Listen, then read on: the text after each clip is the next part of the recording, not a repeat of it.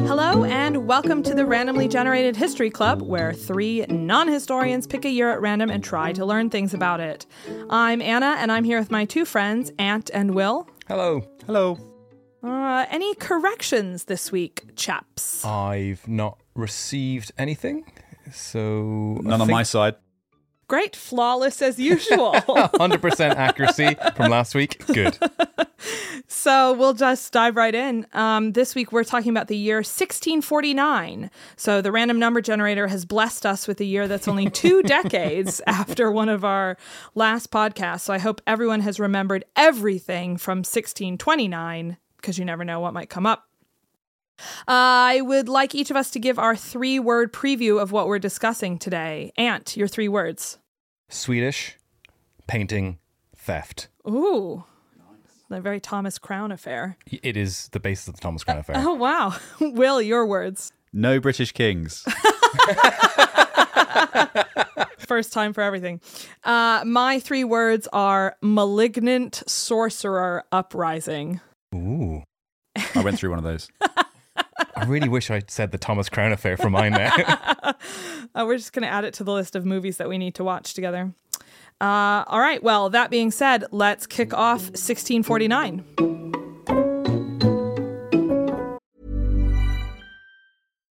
Here's a cool fact. A crocodile can't stick out its tongue.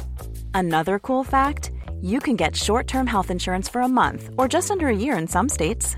United Healthcare short-term insurance plans are designed for people who are between jobs, coming off their parents' plan, or turning a side hustle into a full-time gig.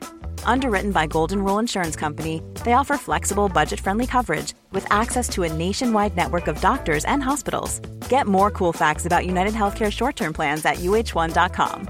Hey, I'm Ryan Reynolds. Recently, I asked Mint Mobile's legal team if big wireless companies are allowed to raise prices due to inflation. They said yes. And then when I asked if raising prices technically violates those onerous two-year contracts, they said, what the f*** are you talking about, you insane Hollywood ass f- So to recap, we're cutting the price of Mint Unlimited from thirty dollars a month to just fifteen dollars a month. Give it a try at mintmobile.com slash switch. forty-five dollars up front for three months plus taxes and fees. Promoting for new customers for limited time. Unlimited more than forty gigabytes per month. Slows full terms at mint mobile dot com. Many of us have those stubborn pounds that seem impossible to lose, no matter how good we eat or how hard we work out. My solution is PlushCare. PlushCare is a leading telehealth provider with doctors who are there for you day and night to partner with you in your weight loss journey. They can prescribe F D A-approved weight loss medications like Wegovy and Zepbound for those who qualify. Plus, they accept most insurance plans. To get started, visit plushcare.com slash weight loss. That's plushcare.com slash weight loss.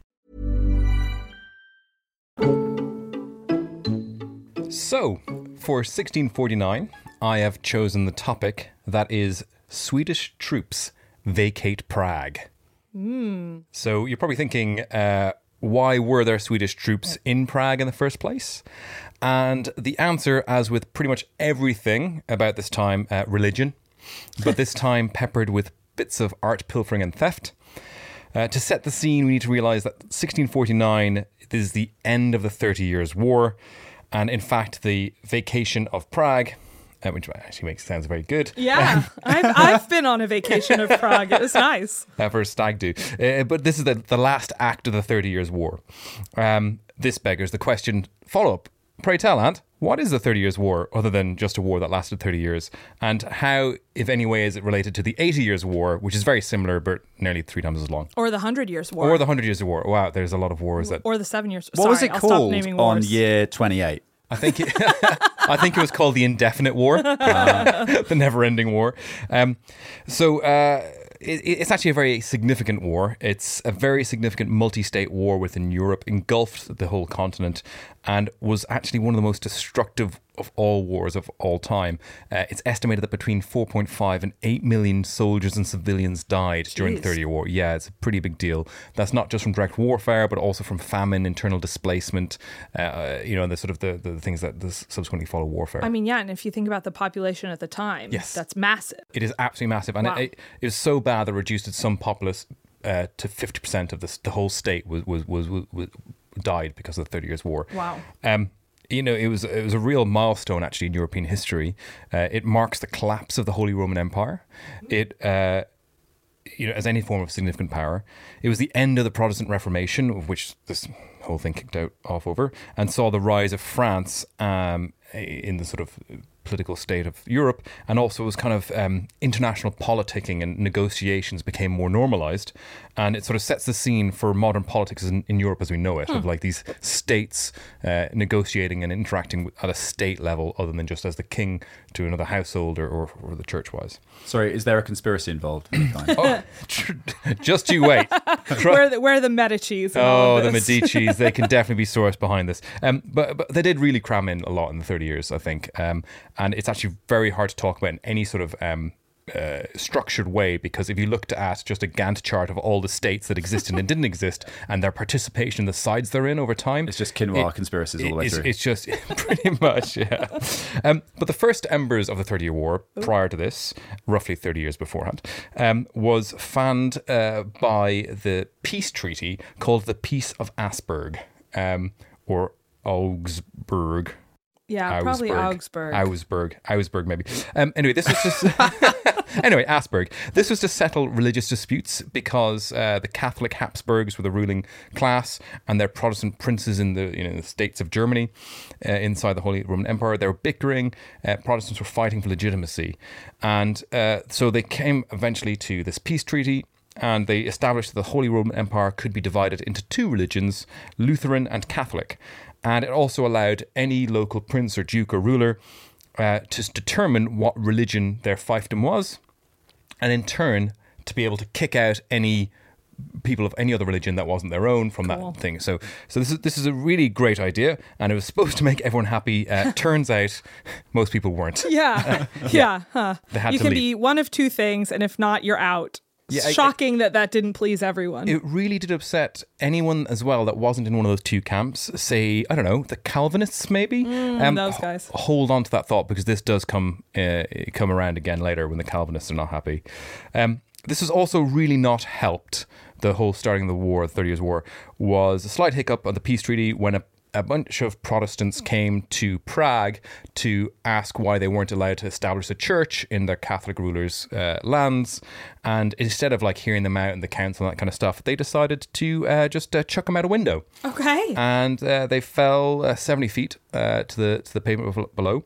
And this was known as the Defenestration of Prague, yeah. where we get the word defenestration Defen- from. Defenestration. Defenestration, yeah. sorry. Yeah, yeah. I've it's read just l- a great word. I want to make sure everyone knows it. Uh, this is actually the third defenestration of Prague. It happened two times prior to this. Uh, the should... first in fourteen nineteen, um, when the city council, they they really messed up a prisoner exchange. They killed like the captives and that kind of stuff. And then the peasants revolted and chucked a bunch of people out the window. I'm not sure defenestrating thing people or things is something that a state gets to apply like an ordered number to like that. Like, yeah. I, I can throw. I think it's up to people what they threw out of a window at what time. This well, isn't the... it's just like how notable were the defenestrations right? that they became numbered, like right? the first yeah. one and yeah. the second. Oh my one. God, we're in we're in Prague's great defenestration era. Well, if it was the third time, you probably were like, which one did you mean? This time or the one yeah, time yeah. two hundred years before? Maybe at some point you put some locks on a window.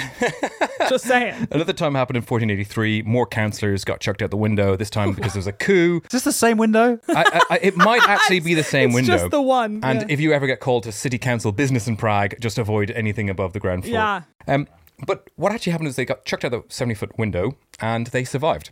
Oh. And people thought this was a sign from God. Sure. Other historians think it's because there's a massive pile of manure that they landed in, uh, but they did they didn't die actually. But it did it was a massive insult.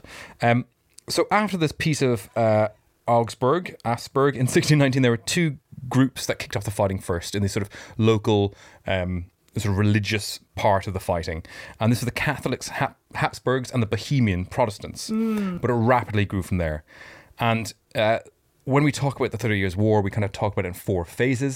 So I'm going to talk to you through the phases briefly. We're going to focus on the Swedish element of it, obviously, because that is the most important part, according to this year. um, but it broadly divided into sort of religious wars and then suddenly becomes the sort of state-backed warfare. Um, the first phase is the Bohemian phase. It's local disputes based on religious ideology, Habsburgs versus uh, Bohemians. The Habsburgs are the ruling class and, the, and they absolutely dominate. Um, and so they just crushed this Bohemian revolt, and it's Catholics one, Protestants zero at this stage. Uh, the Did the Bohemians get crushed because all of their loose scarves got caught in the machinery of war? And they're sort of like flowy caftans. They're, they're, they're high-ankled jeans, yeah. you know, which is not yeah, good battle wear. They're slouchy bags that didn't have enough weapons in them. Yeah, all those thin cigarettes they smoked. Um, that's exactly what happened. Okay. But and then who comes to the rescue? But uh, the Lutheran state of uh, Denmark, and the Danish king decides to get stuck in and help his uh, his Protestant brethren. Um, and from one of the books that I saw and read, it said, uh, I quote, a colossal failure. Oops. uh, Denmark had to retreat, and they sort of lost their sort of place in the sort of power struggle for a long while, and an army of mercenaries, you know, biting at their, their heels all the way back into Denmark. So at this stage now, Catholics are two and Protestants are zero. And so this is where the, the war actually transitions from not just a religious-backed, uh, you know, religious fighting, but to a state-backed, because Denmark and Sweden uh, were quite close, and mm. they were implored for help. And this is where uh, there were also a lot of Calvinists, so they're worried about this Catholic hegemony growing and not having a place at the table, not having a legitimate religion inside this empire. So Gustavus Adolphus, who was the king of Sweden, uh, was on the side of the Lutherans, and he was a Lutheran himself. And he's actually been classed as the father of modern warfare. So when we think of warfare today, we think of this sort of maneuverist approach where speed, surprise, you know, all these kind of elements of warfare actually sort of started with him. Prior to him, there was lots of uh, heavy artillery in terms of cannons. Things were like, you know, uh, stayed, and there was very much a, uh, you know, sort of structured how he did battle. And what he did is he tore up the rule books, because he reduced the size of his cannons, so they were much, much lighter, and therefore you could maneuver them more quickly. So rather than just having them in the high ground, you could then push them around and do counterattacks with them. Did he do a lot of flat packing of the cannons? This is exactly it was. It was Swedish the way. Little Allen key yeah. comes from this guy. It used to be called the Adolphus key. Um, But he also uh, had a strong preference for muskets. So where others mm. was like, no, we need to keep the sword forefront of this thing, he was like, fuck it, give everyone a musket. Yeah, enough clanging. Um, It, so much clanging, as we know, as swords clang.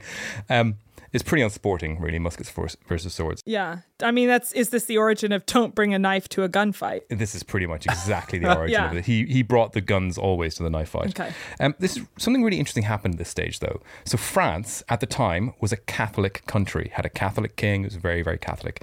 Um, but they started funding the Swedes. So they started who were, fun- Lutheran. who were Lutherans. Okay. So this is why the war transitioned from one of religion to one of politics. Huh. They didn't want a resurgent, dominant Holy Roman Empire right at their doorstep. Mm. And so they wanted to, to, to keep them down. This is the, this the start of like politicking uh, within Europe, where you chose sides not based on um, religious interest, but on national self-interest. Um, and it was actually Cardinal Richelieu, who's a very interesting man in, in history, who was a Catholic cardinal himself, was actually helping uh, in advising and paying the Swedes. And he also sponsored proxy wars and sort of discontent and fermented like uh, workers' revol- revolts and stuff within the empire to further destabilize and, you know, continue this warfare by other means in in, in the state, um, just to kind of keep them down. So the next stage of this, after after Adolphus, you know, he had massive success. He swept through the, the Holy Roman Empire down through Germany. Um, he was killed in battle in sixteen thirty-two, mm. and then as a result, the kind of like the Swedish sort of um, coherence sort of fell apart a little bit, and they kind of just kind of stayed where they were. Their funding, they they then were out of the warfare a lot, and it actually switched, whereby the French then seeing this started decided to get stuck in, and it was the Swedes then sending money to the French. And the French then joining in uh, in the fight. Um, this phase, the French phase, actually is considered the bloodiest and most confused by far, um, because states were switching sides, people were attacking their former allies. You know, there's a lot of confusion, this fog of war that lasted for a while. It was like a horrendous place to live in Europe at this time. Um, it ended in a treaty. Uh, we know this because it was the Thirty-Year War and not the perpetual war that's continuing to this day. The ongoing war. We haven't been uh, conscripted into the, you know, the The, Habsburgian, the Habsburgian yeah, exactly. army. Um, the treaty itself was called the, the Peace of Westphalia. Sure was. Uh, where they all came along with basically their maps of who they thought owned land and who they thought were on each other's sides, and were very surprised. It's kind of like that Spider-Man meme when they all thought they were on different sides and stuff. Um, and they, uh, they they tried to negotiate what the next, what the peace should look like. Um, so... The uh, the main point of the treaty, really, that, that fell out from this is that Netherlands and Sweden became independent. The Calvinism became a recognized religion. France gained a lot of ground, both literally and sort of like politically, and the Holy Roman Empire was just d- devastated and mm. vastly weakened, not from just loss of population, but loss of power as well. So this this, lacked, this last act of negotiations were happening, and the war was still continuing at, at some drips and drabs. And the last act was in Prague in sixteen forty-eight, whereby the Swedes had encamped after rushing into into Prague with, you know, daring night raves. You know, they did things but cover of darkness and that so kind night of stuff. raves or night, night... night raids sorry oh. raids but okay. Can we assume that there were also some night raves? yeah of course daring yeah. night raves. I mean, it's Prague, so yeah. K N I G H T raves.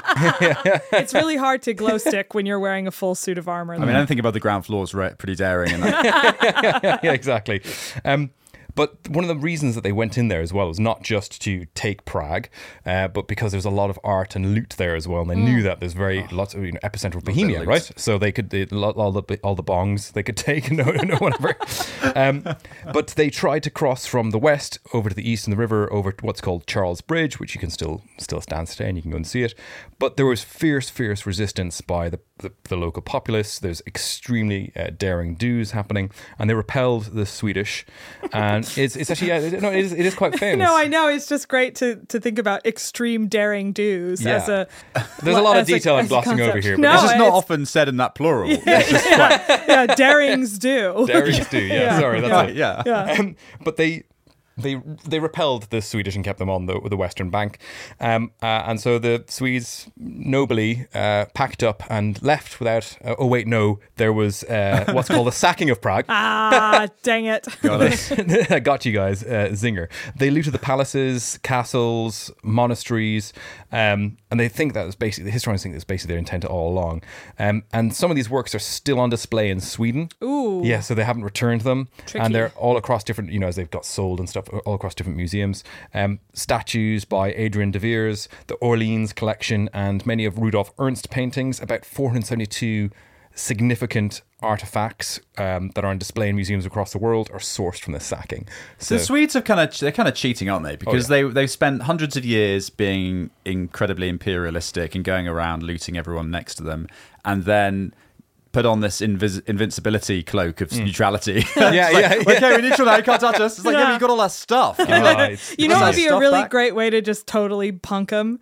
Go into those museums, take all the art, and throw it out the window.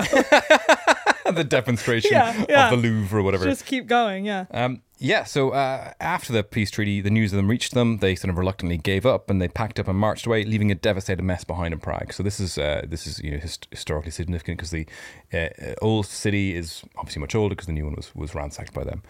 Um, and this ended the Thirty Years' War, um, which is very significant. Ended the Reformation, uh, and is the last major religious war in Europe, and it uh, genuinely changed the political landscape forever.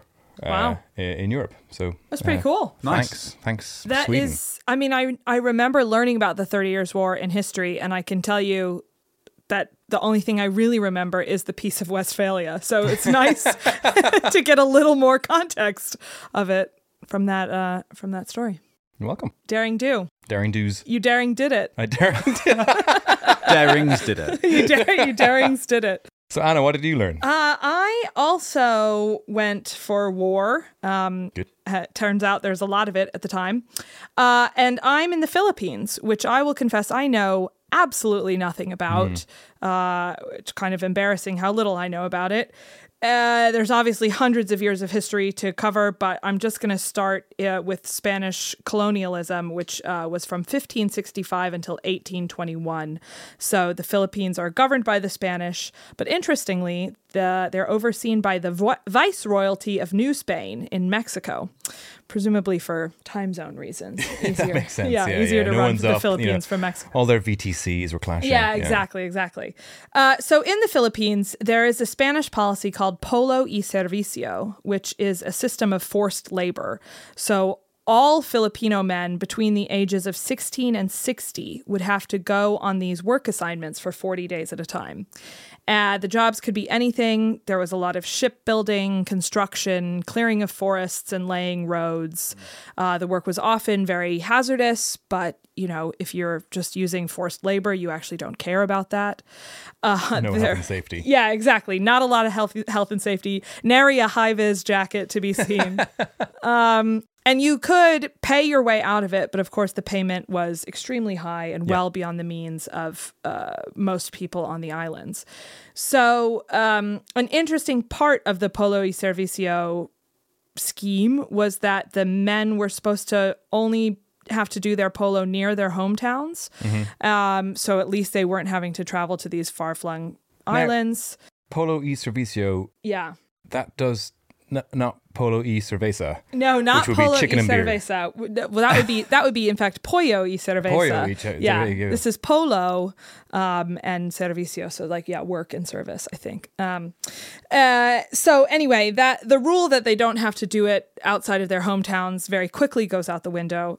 It, it defenestrated, we might say, um, and so these men are sent all over the Philippines, which are an island nation. So it's hazardous to get from one island to another, far, far away from their homelands. This unsurprisingly makes people very mad. And because of this and other things, there are lots of rebellions uh, from the sort of native Filipinos against the Spanish over this several hundred year period of Spanish colonialism. There's basically a major uprising every twenty or thirty years. So sort of every generation gets r- really mad about what's happening to them. Makes sense. Yeah. Can't blame them. Uh, but today, of course, we're talking about the one that kicked off in sixteen forty-nine in what is today the town of Palapag on the island of Samar. Um, our main character is a man named Agustín Sumuroy, who was a member of the Waray people who were native to Samar. And uh, Sumuroy was kind of a notable on his island. He was he had some sort of position of power amongst the, the people in his in his town. But on Samar in particular, the local mayors were disregarding the no faraway service rule, and they were sending men all the way to the shipyards of Manila, which was on the complete other side of the country. Very hazardous work to be done, very dangerous voyage to get there. Everyone's mad about it, but Sumuroy decides to do something about it, along with two associates, Don Juan Ponce and Don Pedro Camug. And the three of them start to sort of foment some of this opposition to the Spanish. They rouse men from neighboring towns. They start skirmishing with the Spanish soldiers who are garrisoned there. The Spaniards react. They start arresting people.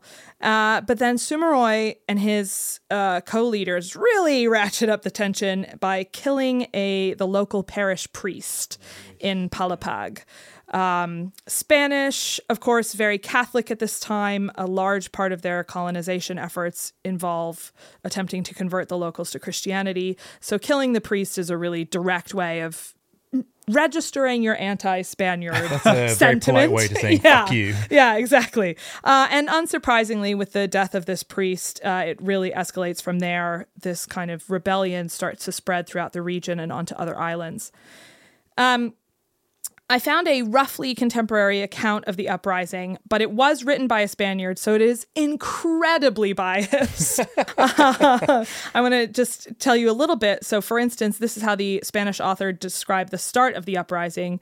Quote, "As their councils were, were held in the excitement of wine, all readily approved this extravagant proposal. Immediately the demon offered them for its execution the evilly inclined mind of a vile person named Sumuroy." Wow. wow. Yeah. That's intense. It's intense. Oh, it's uh, Fox News of its day. Yeah, exactly. You know. Just absolutely blasting this guy. Uh, there was another account from the same time that said, "There was an Indian named Sumuroy in the village of Palapag who was regarded as one of the best, although he was one of the very worst." And was, so Mean Girls. Yeah, yeah, yeah, exactly.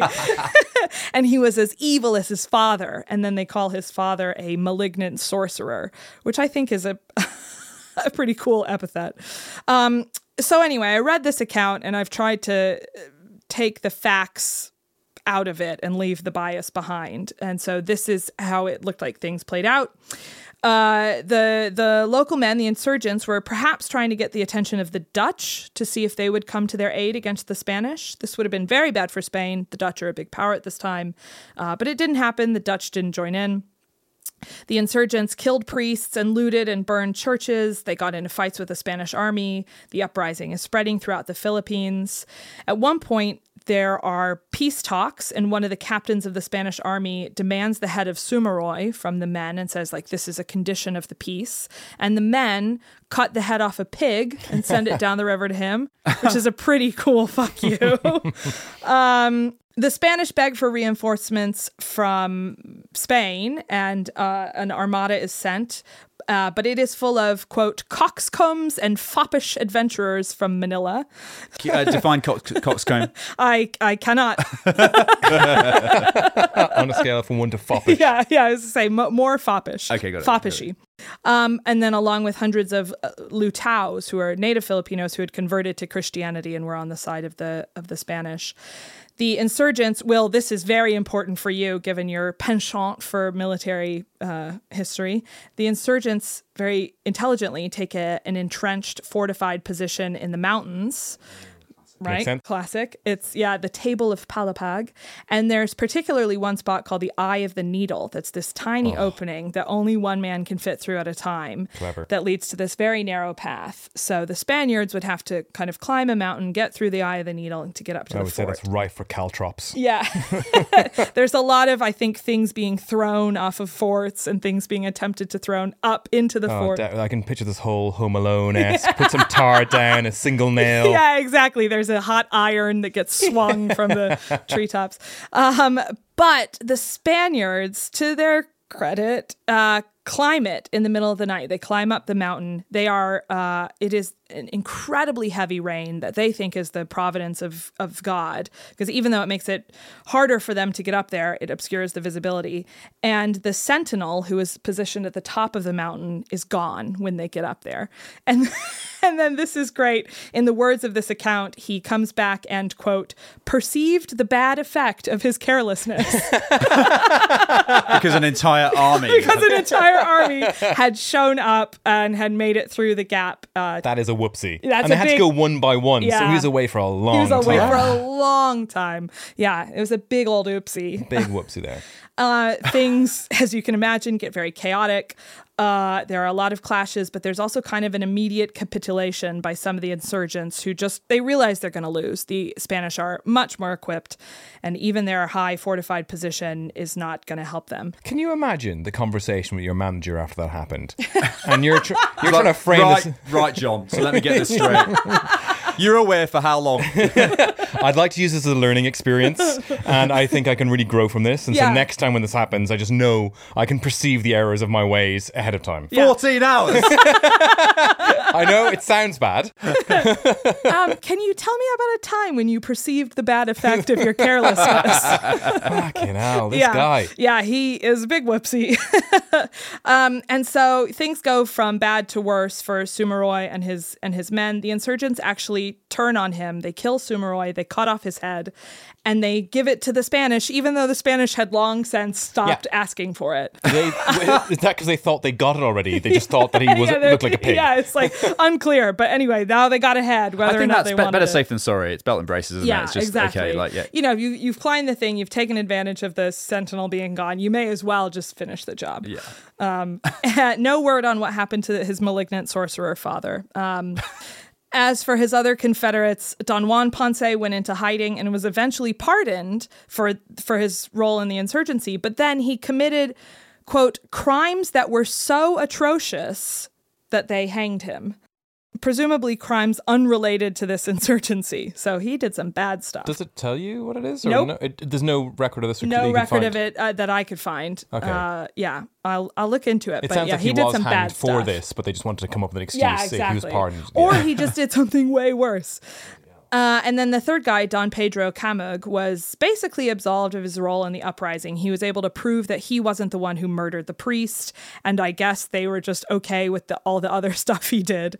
So he ended up living a very quiet life and became governor of his village. Uh, some of Sumuroy's lieutenants kept uh, the fighting up for a while, but they were eventually defeated, and in sixteen fifty, the rebellion ended. So it lasted about a year. Um, and it was one of the kind of earliest rebellions against the Spanish. Like I said, there were many more after that, uh, before eventually the Philippines, well, first became an American colony and then gained their independence. Uh, and just one final postscript here. Uh, Sumuroy is commemorated in the scientific name of a species of gecko endemic to Samar, which is called, and I'm going to do a great job with this, Cyrtodactylus sumuroy. I nearly got that. I'm going to need you to say it one more time, though. Here it is. Cyrtodactylus sumuroy. I know exactly what the correction is going to be next week. Yes, all the herpetologists can uh, can write in. um, and that is the tale of Sumuroy and his rebellion. But before we go, I would like to know what species you would like to have named after you, both. Maybe like some sort of flesh-eating bacteria for Will. Oh, that took a turn. I thought you were going to oh, say for it myself. for yourself. Yeah, yeah. Oh, no, no, no. no. I'd great. be like... Um... Flesh promoting bacteria. There's a really pro flesh bacteria. Yeah, yeah, yeah. Or like yeah. Botox or something. Yeah. Strain of Botox or something nice. that, you know, all, all the celebrities want. That's near really them. good. No objections from me. Yeah. Well, there we go. That's uh, sixteen forty-nine in the Philippines.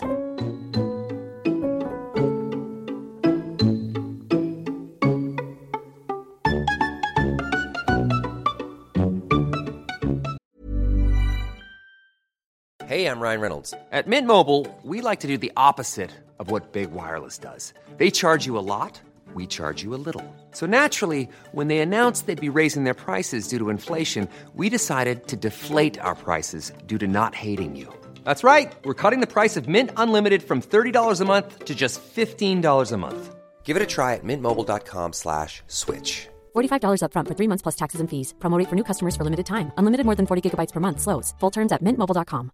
I'm Sandra, and I'm just the professional your small business was looking for. But you didn't hire me, because you didn't use LinkedIn Jobs. LinkedIn has professionals you can't find anywhere else, including those who aren't actively looking for a new job, but might be open to the perfect role, like me.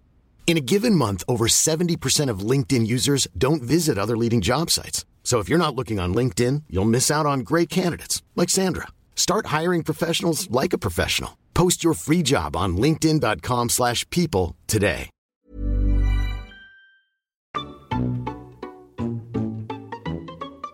Okay, so for my topic this week, uh, as regular listeners will know, I've been struggling so far on this series to talk about anything other than major British battles over the future yeah. of Britishness and the yeah. crown, yeah. which I accept is a somewhat limited take on the topic of history, which... There are a few other things, yes. Yeah, so it's fairly broad, and I've been keeping it reasonably narrow so far. So in an effort to wean myself off battles involving at least one British king. uh, I am talking today about battles involving other kings. Oh, okay. okay. Okay, good, good, good. Uh, so this is going to be our first sequel as well. Ooh. Mm. Because I'm going to tell the story about the Mughal-Safavid War. Ah, oh, the Safavids. The Safavids are back again. Our favourite friends. and, yeah, exactly. And, and uh, as many listeners... Uh, might know if they listen to the first episode yeah. of first our episode, series, yeah. Yeah. then they might recognise uh, that Abbas the Second, who will fe- feature in the story I'm about to tell, is the son of Shah Safi, okay. who Anna told us about. That right? Yes. Yep. So then Abbas the Second would be the great-grandson of Abbas the First, or Abbas yep. the Great. Sure. And but if, I guess if you haven't listened to that one, you might want to go back at some point and listen to it, but not yet. And uh, so for those who haven't listened to that episode, the Safavids are the ruling group in modern-day Iran at the time, and the Mughals were a large empire founded in what is now modern-day Uzbekistan uh, by Babur in fifteen twenty-six. And they went on to rule what is now India and Bangladesh and Pakistan and bits of Afghanistan and some of the adjacent territories. And this war was mainly about the southern Afghan city of Kandahar, which the Safavids had had a claim over for a very long time. And so on the fourth of April, sixteen forty-eight, so the year before, um, Shah Abbas uh, the Second marched from Isfahan, which is kind of In, which is in Iran, modern-day Iran, uh, with about forty thousand troops. Ooh, that is a lot. Which is quite a lot for yeah. that time. Yeah. And first he went over and captured Bost, which is modern-day Lashkargah, also, or is the ancient city that wasn't that's in, in modern-day Lashkargah. And then he laid siege to Kandahar at, on the twenty-eighth of December of that year, so this is right at the end of the preceding year, and captured it embarrassingly easily mm. after a very brief siege on oh, the twenty-second yeah. of February in sixteen forty-nine. There was forty thousand of them. Yeah. I mean, right. you know, that's not that... I wouldn't be embarrassed if I was the, you know, head yeah. honcho of Kandahar. Like, I, I couldn't do anything. If forty thousand troops marched and caught me off guard in my house, I might... I, I might... Even I might only hold out for five, six, seven months. Is that with or without the help of your uh, eponymous flesh-eating bacteria? Biological warfare is no no joke at will, yeah. Yeah, quite right, yeah. Treaties for that kind of thing. Uh, and the uh, and the and the the short duration of the siege kind of shows how vulnerable the Mughals had become in that area. And they'd, they'd frankly been coasting for quite a while. And so th- they were understandably pretty pissed. They were a proud uh, people themselves. And so they did what any self-respecting empire attempts to do at some point, which is wasting time mucking about in Kandahar. There is a resonance of truth that are echoing uh, yeah. out, I, but I can't think why. Raise your hand if you've been there. and so, and so they tr- they tried to retake the place three times.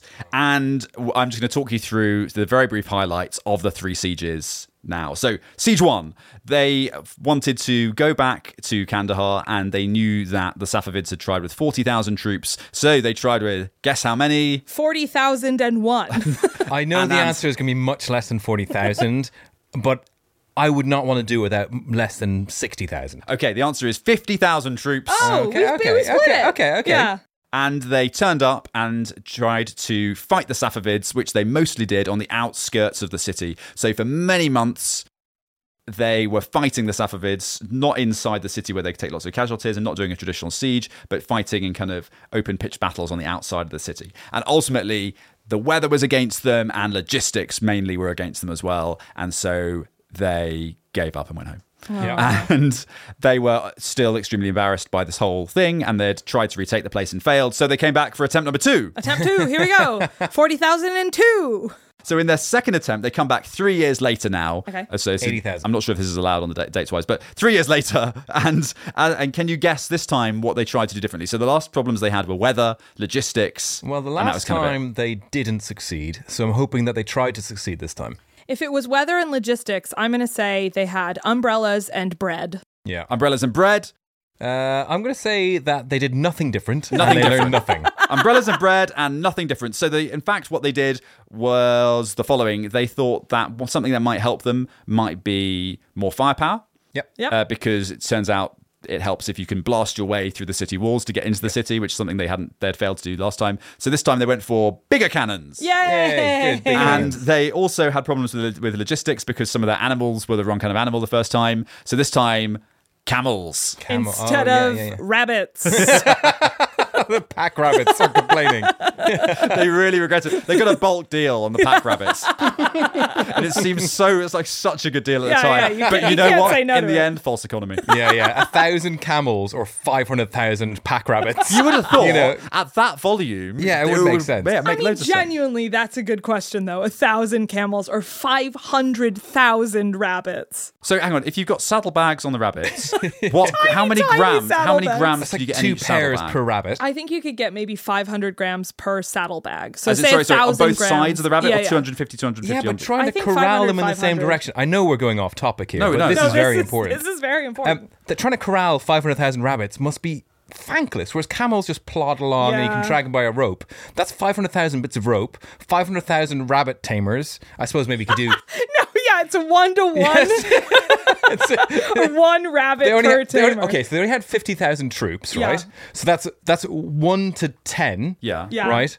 Um, each man, each has, man one, has ten rabbits has supporting ten rabbits, him. Yeah. Right?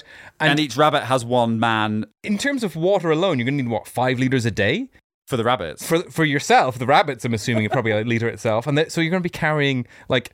hundreds of litres of water on the back of rabbit. I just don't. Yeah, no one really actually thinks about supply chain when they bring five hundred thousand rabbits to war. I, I think one just... of the issues is also that they struggled then during this particular mm. attempt to have anything transported to the siege location that was larger than a clementine. and, and, and, and... Throw more clementines at them, boys! And they thought that wouldn't be an issue because no. of the volume thing, but yeah, in the end, of course. Didn't really work out. So that was the siege. That was attempt number two, and that was kind of it. That's all they tried. Didn't work. And then the third attempt. Third attempt. There's one theme that characterizes the third attempt. Can you guess the theme? Failure. I think the theme was having a can-do attitude. Incorrect. And got it. The theme was good old-fashioned military incompetence. And so that was it. The Safavids basically turned up with forty thousand people, walked straight into this city, and the Mughals couldn't be bothered to get their act together to retake it, and went through a very uh, costly lessons learned process on rabbit logistics. I can imagine, yeah. and and as far as I'm aware, I think Did it's... they have the guy that was guarding the, the, the keyhole there as well? Yeah, exactly. The the Filipino guy who saw the error of his ways. That's where he'd gone. Yeah, exactly. Next job. Your references? Oh, I don't have any. Don't don't call them. No one checks references these yeah. days. Yeah, you worked there for twenty years, but you don't want us to call them? Suspicious, but you're hired. And and as and as far as I know, there's been peace and a total lack of any eventful yeah. incidents in no that area further. ever yeah, since. In and I think India, the Safavids, Iran, Kandahar, any of the places we've talked about. So the Safavids still rule in Kandahar. They do, they do. And that is, it's with it's, the weight of millions of rabbits on yeah. their sides, tactical rabbits. Exactly right. And it's quite a lovely place if everyone wants to go to visit yeah, and sure. uh, enjoy Safavid rule. I would like to answer my own question and say that I would like to have a species of tactical rabbit named after me. But these aren't, no, you, you got several types, right? So these these are logistic rabbit rabbits. Logistic rabbits. Yeah, yeah. yeah, yeah. The yeah. commando so, so, rabbits are the ones you really yeah, you're want talk, Yeah, you're yeah. talking about commando attack rabbits. And, uh, rabbits with like little eye black under their yeah, eyes yeah, yeah. and like like camouflage wrapped oh, around yeah. their ears. Yeah. And they don't have they don't have saddlebags. They're no, not they're not, not solid with such no, in, no, like lightweight, lowly sideburns. Move fast. yeah. yeah. Tiny little daggers. Oh my God, wow. This is all I want in the world. Um, do we need to discuss anything else about this year? Does anyone need to discuss ever again about this year? No, I had tactical rabbits on my list and we have covered it. So I think we're good on sixteen forty-nine. Nailed it.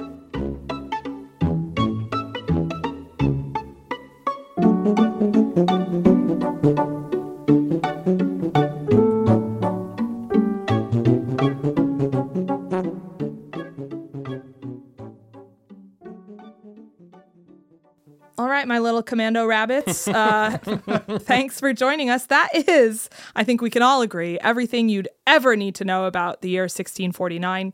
If you have questions or comments, you can find us on Twitter or visit our website, randomly generated history dot com. Cool. And as ever, we are now going to choose our next year. So, Will, please, can you boot up the random number generator and put us out of our misery? Yeah, we'll do. It is firing up as I speak. And the next year is eight fifty-one. Oh, boy. That's a really... Okay. eight fifty-one. I can't imagine a lot happened. No. Really? They're just waiting. Is that Dark Ages still? Well, I mean, we got Charlemagne in there somewhere. Oh, yeah. I do love a bit of Charlemagne. Love a little bit of Charlemagne. Well, statistically, how likely is it that we would have got the years we've got? I mean, is it... I know. Un- it's a I mean, narrow band. Literally one hundred percent because we got them. All right, Mister Mister Maths. Yeah, yeah, this is not the randomly generated maths podcast. But our year, yeah, we've gone from, our span is six fifty-two to sixteen forty-nine. So a thousand year span out of a three thousand year right. window. Yeah, we've not, have we, yeah. we had that's quite unlikely. Yet. Okay, no, know. no, I've been holding out for like nineteen eighty-six. The year of your birth. Yeah, exactly. I'm very excited about that. Well, I'm excited for eight fifty-one. Yeah, we'll see when we get there.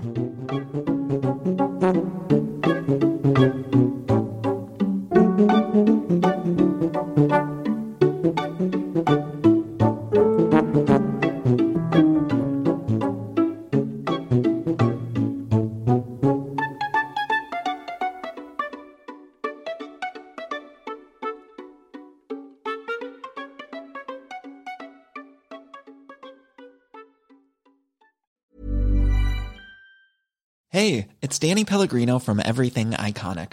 Ready to upgrade your style game without blowing your budget? Check out Quince. They've got all the good stuff, shirts and polos, activewear, and fine leather goods, all at fifty to eighty percent less than other high-end brands.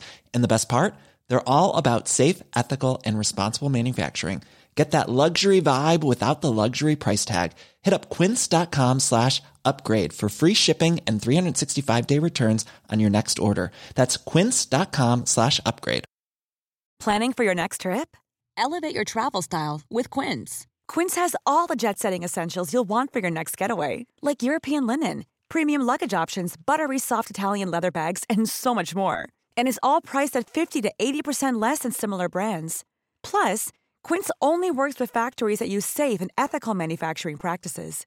Pack your bags with high-quality essentials you'll be wearing for vacations to come with Quince. Go to quince dot com slash pack for free shipping and three sixty-five day returns.